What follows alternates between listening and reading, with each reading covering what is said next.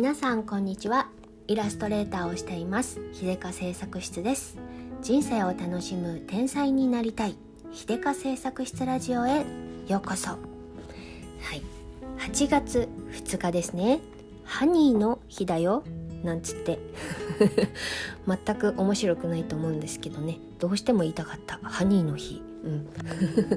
まあそんな感じで。はい。えっとね。今日はあの最近思うことまあいつも今日は最近思うことしか喋ってないと思うんですけど あのさよくえっ、と何かを手放すとスペースができてそこに新しい何かが入ってくるっていろんなところで言われることありますよね。でさ私はね最近最近というかねやっぱりつくづくそうだなって思うんですよね。うん、っていうのはね、あのー、自分ももうさ、あのー、8月だし2021年もう半分完全に終わっちゃったしそうなるとまあちょろっと過去振り返りみたいな、うん、ちょっとこれまでの2021年とかをね、えー、振り返ってみたりしませんか？私はねよくよくしちゃうんですけどあどんなんだったかなとかね思うんですけど、うん、やっぱりあれだよな。2021年も何か始め何かを手放したら新しいの来たなっていう感じがあって、うん、私の場合で言ったらその在宅ワークでさあの去年始めて自分で看板書っていろいろ仕事をさ受けられるようになってまあちょっと嬉しくなっちゃって頭いかれポンチになっちゃって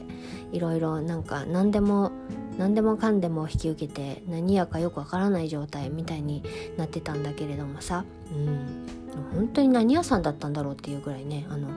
自分で何屋ですって言えなかったぐらいのなんか中国語の翻訳とかチャサポートしたり、うん、したりあと何？文章ビジネス文書みたいなの書いたりなんか在庫管理とかしたり画像データ画像の加工したりとか。なんか意味わかんないよね。何屋さんだろうみたいなさ、うん、なんかできること話が来たらなんかできそうだなと思ったら何でもやってみるみたいな感じでねやってたんですけど、うん、それをさでもやっぱりあのそれはそれでいい勉強になったし良かったんですけどある程度やったらさ自分がどこに進みたいのかって思うとねなんか自分迷子みたいになっちゃってそれでそれで忙しいとね、まあ、心がぽっかりあのなんというか満たされないというかね感じになって、うん、でまあ思い切って手放したんですよね。で手放すの勇気いるしあれだったんだけど、まあ、ちょうどモヤモヤっとしてた時にその「エッセンシャル思考」っていう本を読んで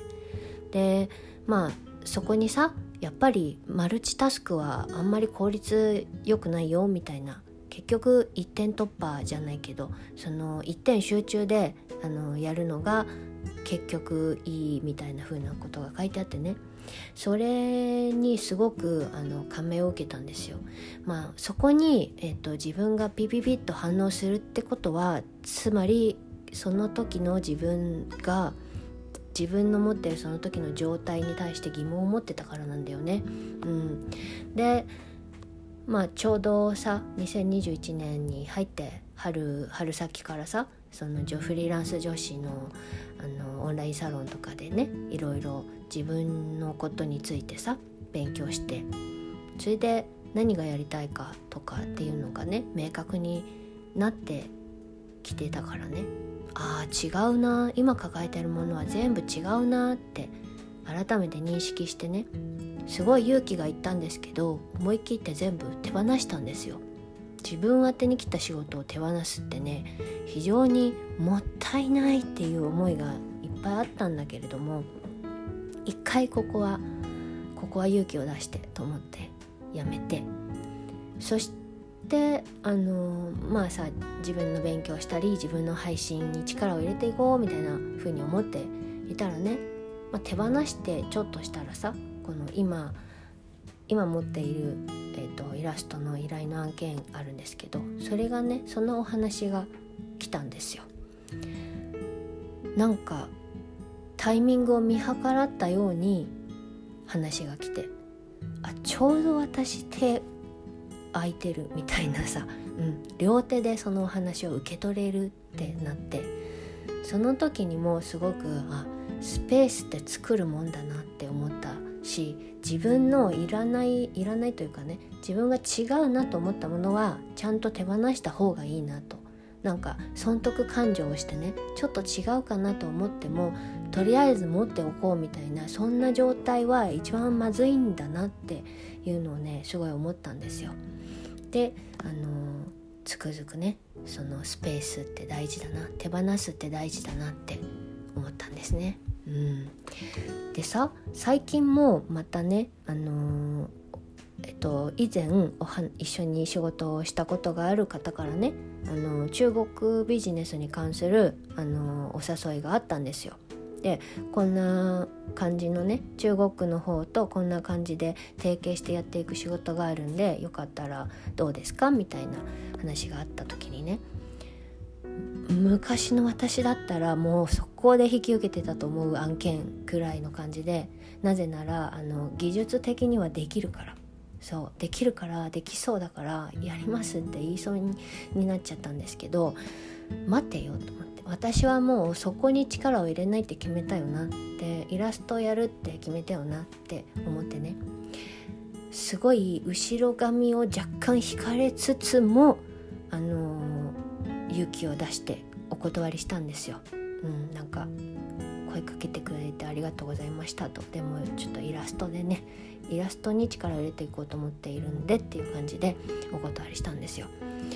その時にねなんかあの大変にすがすがしい気持ちになりました。なんかああそうそう私そうそう自分はここにこっちに行こうとしてるからそうそうそこはねあのブレなくていいんだみたいなさ。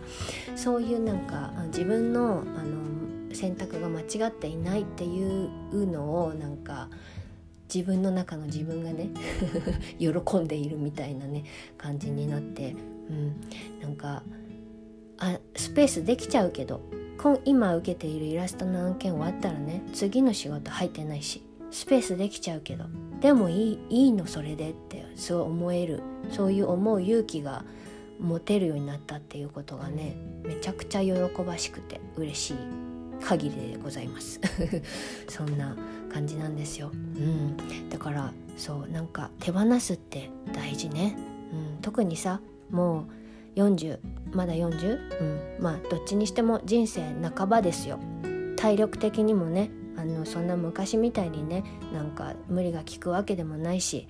なんならちょっと私もう老眼が若干来てる感じなんでね、うん、なんかいろいろ体的にね、うん、肉体的な、あの制限がいろいろできてくる。これから。そんな中でね、えー、この先やることはきちんと自分の中でね本当に自分がやりたいことなのかどうなのか。それは自分の命を削ってでもやりたいことなのかどうなのか。そういうねちょっと大げさに大げさすぎるかなとも思うけどそういうふうに自分に問い問いかけると答えって出てくるんじゃないかなって思いました。そう。私その中国関係のね仕事の話来た時本当にそれで自分に聞きましたもん。あなたの命を削ってもあなたの寿命を1年削ってもそれやりたいの？って思った時に違いますねってなりました。うん。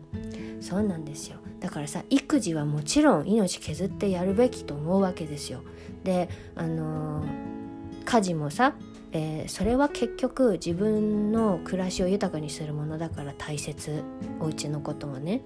ってなるとねそれはあの命削ってでもやりたいことっていうかね、うん、限られた時間を使ってでもやりたいことなんですよね。でその次に限られた時間ででもやりたいことってイラストだからさ